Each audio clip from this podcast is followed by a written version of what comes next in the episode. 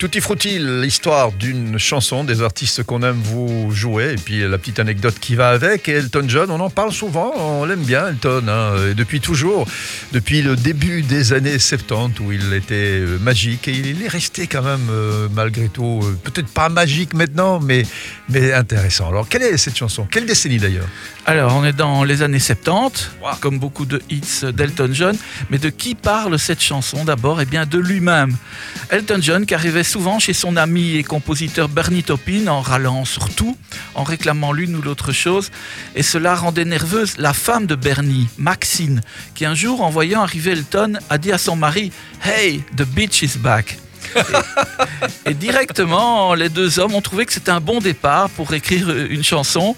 Une chanson qui avait été interdite d'ailleurs de passage radio aux États-Unis à cause de son titre, justement. Tu sais comment elles sont les radios hein, aux mhm. États-Unis.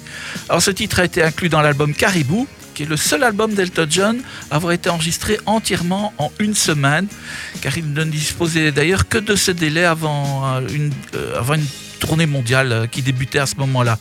Enfin, le résultat est là, l'album est excellent, hein, le titre aussi. The Beach is Back, un morceau très up tempo, hein, euh, très très très euh, très animé.